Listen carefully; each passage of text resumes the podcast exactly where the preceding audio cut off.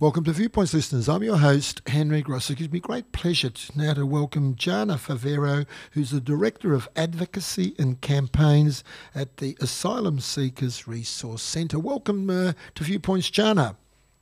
Hi, Henry. Thanks for having me on. Oh, it's our pleasure. And I'll start with something which is coming on very, very soon, and we'd hate to uh, let it slip through the interview, and that is World Refugee Day. Tell us all about it, when it's happening, and uh, what are we doing? Yeah, World Refugee Day is on the 20th of June, and it is an international celebration of refugees. It's a day that um, puts a spotlight or highlight on refugees, the plight of refugees, their contribution around the world, just in recognition that it can sometimes get lost. So it is an international spotlight. There are various events that are run, run and it kicks off a full week of activities.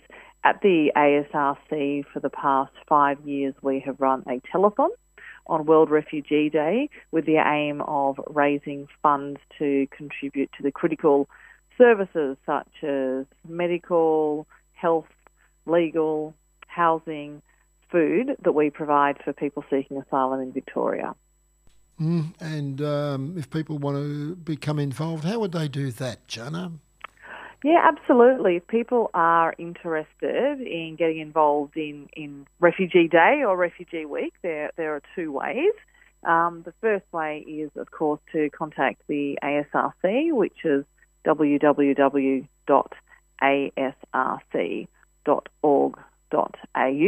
The other one is on Saturday for our telethon is to call in the ASRC on 1300 692 772, which is actually my ASRC. And really, you know, the phones are being answered. We've had people like Tammy Fraser, celebrities Missy Higgins who answer the phones. This year it will be a little bit different because we are having to adhere to COVID 19 yes. restrictions and guidelines, but we are still having that day with an aim to raise money. Last year we raised $1.1 million on that day. So that's a way to get involved with the ASRC and the ASRC telethon. Um, either through the website or that phone number, and other ways to find out about Refugee Week um, for for people, even perhaps in, in the local Casey area, would be to go onto the Refugee Council website, and they list all the activities they have during Refugee Week. Mm, absolutely. Now you mentioned COVID nineteen; it's affected. Um, well, every facet of life for all of mm. us. Uh, and, and you put a submission through to the Senate inquiry outlining the extreme vulnerability uh, due to government neglect of um, asylum seekers. You might like to elaborate on that for us? Uh... Yeah, of course. Look, as every single person has experienced, COVID 19 has had an impact on day to day life, whether it's losing jobs, supporting family members, social distancing, isolation, and the impact on people seeking asylum has, has been even more significant because people seeking asylum are excluded from any of the government's COVID 19 support packages, such as JobSeeker and JobKeeper. So, what that has resulted in is a devastating impact on the lives of people seeking asylum. At ASRC and many other refugee support agencies across the country, we've seen a threefold increase in demand.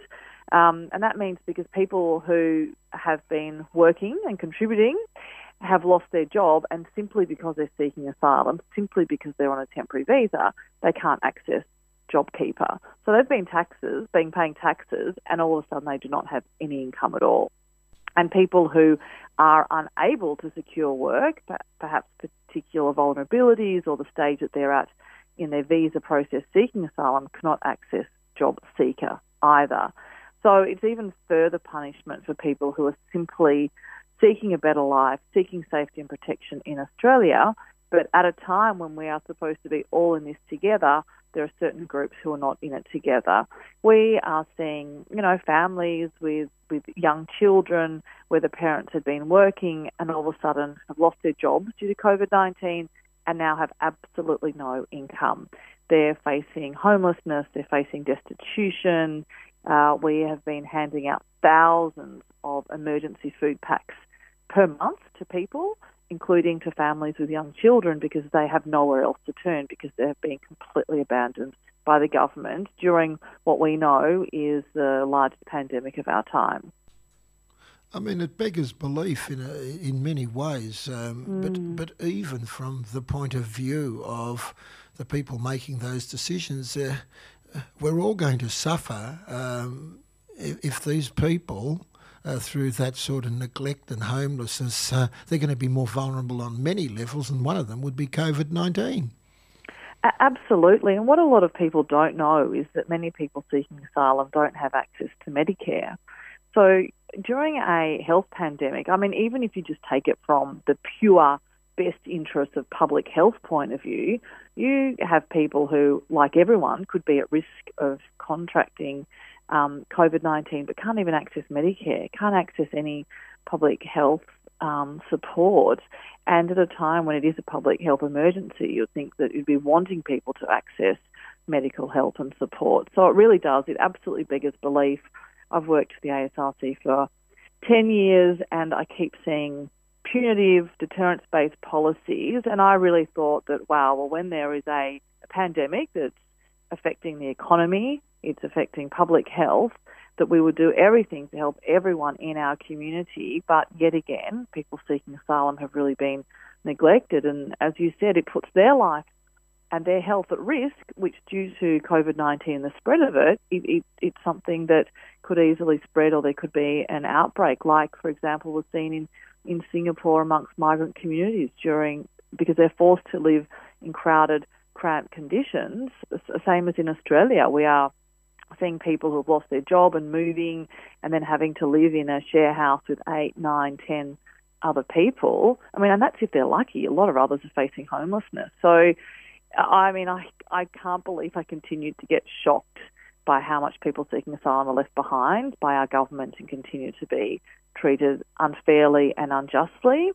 Um, and I thought that finding compassion wouldn't be too hard during COVID 19, but even during these really uncertain and challenging times, people seeking asylum have not been afforded a safety net and the right to safety and protection. It, it's just it's devastating as someone who fights for the rights of people um, that this continues to happen within our community.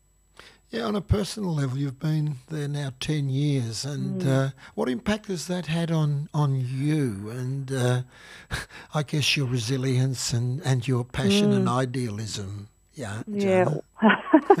well, in terms of my passion, it just spurs me on because I mean I am every day, I, you know, at work, I'm in contact with people seeking asylum, and I see their resilience, and they have been through so much more. Like, you know, I'm just fighting for people's rights. They've actually lived through the loss of their rights. So I'm always reminded that if people seeking asylum continue to be so strong and so resilient with what they've been through, then it's not much of an ask for me to keep fighting for their rights because I am privileged. I have a voice.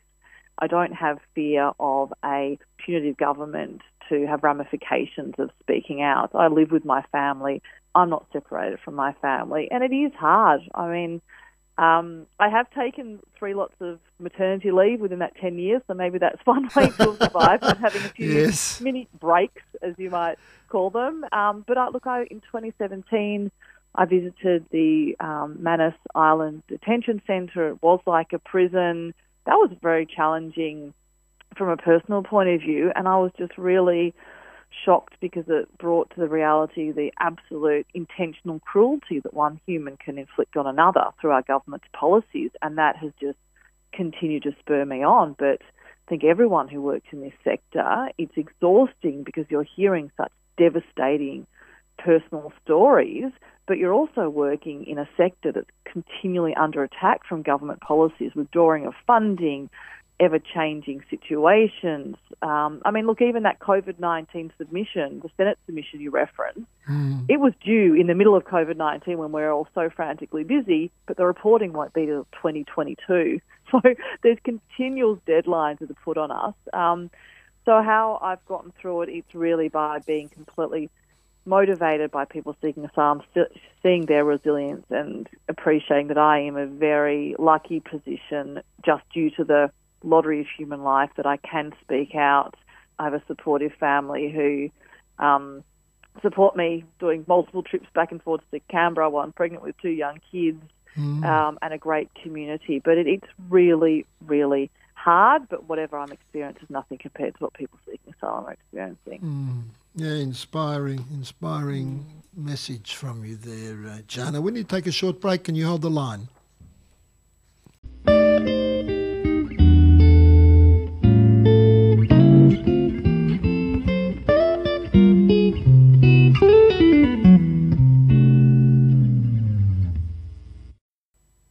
Welcome back to Viewpoints, listeners. I'm your host, Henry Grossek, and I'm in the middle of discussion with Jana Favero, who's the Director of Advocacy and Campaigns with the Asylum Seekers Resource Centre. And World Refugee Day is coming up this Saturday, the 20th of June, and there are many ways that we can uh, work together with the ASRC. Welcome back, Jana. Thank you. Now, your frontline staff and caseworkers, um, you're really a lifeline and one of very few uh, for people seeking asylum. Tell us a little about your services. Yeah, so the ASRC uh, started 19 years ago, and it was um, started by Kon, who is the founder and still the current CEO, and he was operating um, a TAFE course where they were looking into doing a project that could practically help people who were sort of falling through the gaps. So 19 years ago, they started a project collecting food and handing out food to people seeking asylum. And that's really where the ethos and ASRC has grown to it is today is founded on providing services and goods and services to people where they're falling through the gaps because of um, lack of policy and support and really being run by volunteers. And that's what ASRC is today. But unfortunately, that magnitude and that gap has widened. Um, it's become, I would say, it's not even a gap, it's like a canyon in terms of what people seeking asylum can access. Um, many are now here for seven, eight, nine, ten years before they get a decision. And even with those decisions, a lot are only put onto temporary protection visas, so they're separated from their family. Um, many, while they're in the process of seeking asylum, don't have access to Medicare. They may have restrictions on how many hours they can work. They don't have access to much government support. And then, of course, there are those who are held in detention centres on or offshore. So, over 19 years, we've seen an absolute deterioration in access to rights. So, ASRC has stepped in and has grown to providing about 30 different services to people seeking asylum, such as legal services to help people navigate the very complicated process of seeking asylum, Myki tickets just so that they can travel into the ASRC, counselling, casework, food packs, nappies, education and employment services, English classes. We also have a health clinic because, as I've mentioned, many people seeking asylum don't have access to Medicare. So ASRC really has stepped in to be a one-stop shop for people who don't have anywhere else to go. Um, for example, at the moment, we are handing out uh, hundreds of food parcels per week, and 90% of people who are getting the food parcels have no income at all. So that means that they have nowhere else to go. And there are many other agencies who are also stepping into support. It's not just ASRC, they're incredible community groups. But in terms of um, comprehensive support, ASRC is there to help people so that they're not homeless and destitute. So we really are at the front line. Even during COVID 19, we have been recognised as an essential service and we've had to keep our doors open because otherwise people would literally have nothing and nowhere else to go. Mm. I mean, small as it is, that's uh, that is some some valuable uh, recognition there, uh, Jana. Uh, Jana, um, in moving forward, and uh, uh, from my perspective, I think one of the challenges that asylum seekers have had is that um, there doesn't appear to be a massive difference in policy between the major political parties. Uh, it's more style than substance in some ways. And uh, if we want effective change, um, how do we get uh, an alternative uh, perspective at, at the government level that's significant? Yeah, look, there um, there have certainly been moments in time where I would agree with you that both major political parties there's not much difference. However, over the last few years, um, the Labor Party has significantly changed a lot of their policies. The platform that they took to the last election did include a safety net for people seeking asylum, did include pathways to permanent protection rather than temporary visas. So while um, it's not as well known, there, there are actually some differences between the two major parties. I mean, life could not be worse for people seeking asylum than under the current um, government's policies.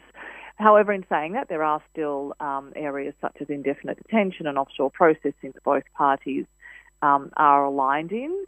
So it's really one is just um, understanding where the different parties do lie. Obviously, you've got some of the independents and the Greens, whose refugee and asylum policies are really to be commended and are in line with pretty much everything that ASRC is asking for and lobbying on a policy level. So, firstly, I would say there is actually a difference between the two major parties.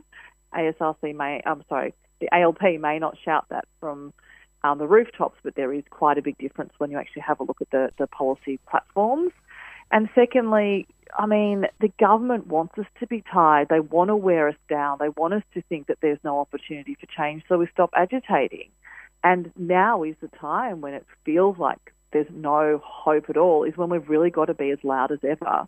We've got to make sure we keep fighting, we keep signing petitions, we keep calling MPs, and contacting MPs, as we saw with the Kids Off Nauru campaign. I mean, that changed public opinion. It changed the lives of, of those families and kids who are on Nauru to be transferred to Australia and then with Medevac, which yes, then was repealed, but it does show that people power can make a difference. And we had a lot of MPs giving us feedback saying, we didn't know this was important to the community, but once we heard from the community, it did make an impact. So I really would encourage all of your listeners who do care about the policies of people seeking asylum is to contact your local MP, whether they are, um, you know, where, where, where they sit. I mean, mostly they would be, you know, listening in Casey, but, you know, federal and state MPs, and either urging them to change their position if their party's position um, isn't one that's sympathetic, or encouraging others to keep fighting for the, the plight of refugees and people seeking asylum. We are in a democratic country. It sometimes feels like there's no power to it, but there is still, you know, they are elected representatives and we need to hold them to account. So, yes, while there doesn't seem like there's much hope for change, we need to be the ones who create that change and create that momentum for change. And I firmly believe we can still do it. We just need to be really active and really noisy and make our voices heard and also make room for voices for people with experience so that they can actually advocate for their own lives. Yeah, look, um, hope is something we always have to keep working for. And in yes. speaking of hope, yeah, the Victorian State Government uh, has has made a has made a gesture in that regard, of which I believe your organisation uh, is very pleased with. You might like to elaborate on that 120 job scheme. Yes, yes. So look, the Victorian state government and, and quite a few of the state governments have actually stepped in where the federal government should be, but isn't. Uh, so at the moment, we were lucky enough to receive a grant from the Victorian government, which is called a Working for Victoria initiative, where we have received funding to be able to employ 120 people seeking asylum um, for the next six months. It was a COVID 19 response to help stimulate jobs in the economy. So we're really lucky to have received that, and we're actually just in the process of doing our final induction for the 120 people, and they will start on Monday, next Monday, 22nd of June, which is in Refugee Week, which is a great coincidence at the ASRC. So that's 120 people who now have employment for the next six months that wouldn't without that grant. Um, there have also been some other grants from the Victorian State Government around emergency relief and housing for people seeking asylum during COVID 19. So, state governments, and it's not just Victoria, have certainly stepped in. But yeah, the Working for Victoria initiative, it's just actually giving me goosebumps to talk about it because it's a huge amount of work, but it is, it's 120 people. I was involved in some of the interviews, and wow, like, you know, Victoria is going to gain a lot more by having um, the people in the positions of work now that they wouldn't have been without this grant. So it's really exciting and there are 120 new impressive colleagues that are about to join me in the ASRC on Monday, which is fantastic. And, and a huge thanks to the Victorian government for taking leadership on it. It's such a great initiative. Yes, and it and it gives it gives uh, gives heart to the fact that, as you said earlier, um, hope hope rises, and while there's hope, Jana, um, well, there's always a potential for a future. Look, it's been a great pleasure chatting with you as always. I just want to congratulate you once again, as I have to Kon in the past, on the great work that you do. Um, and I think the hub of any great culture is a society with uh, with compassion and empathy for and inclusiveness for all its people. And uh, you're working very hard in that direction. No, thank you, and thank you for giving visibility to the issue, issue as well. Um, and again, I encourage any of your listeners, please look up ASRC on our website um, to either take action, support our telethon, and thank you. Have a great Refugee Week to everybody. We will. You too, Jana. Take care. That was Jana Favero, who's the Director of Advocacy and Campaigns at the Asylum Seekers Resource Centre, and it is uh, Refugee Week, listeners, and uh, don't forget that. We'll take a short break. Don't go away.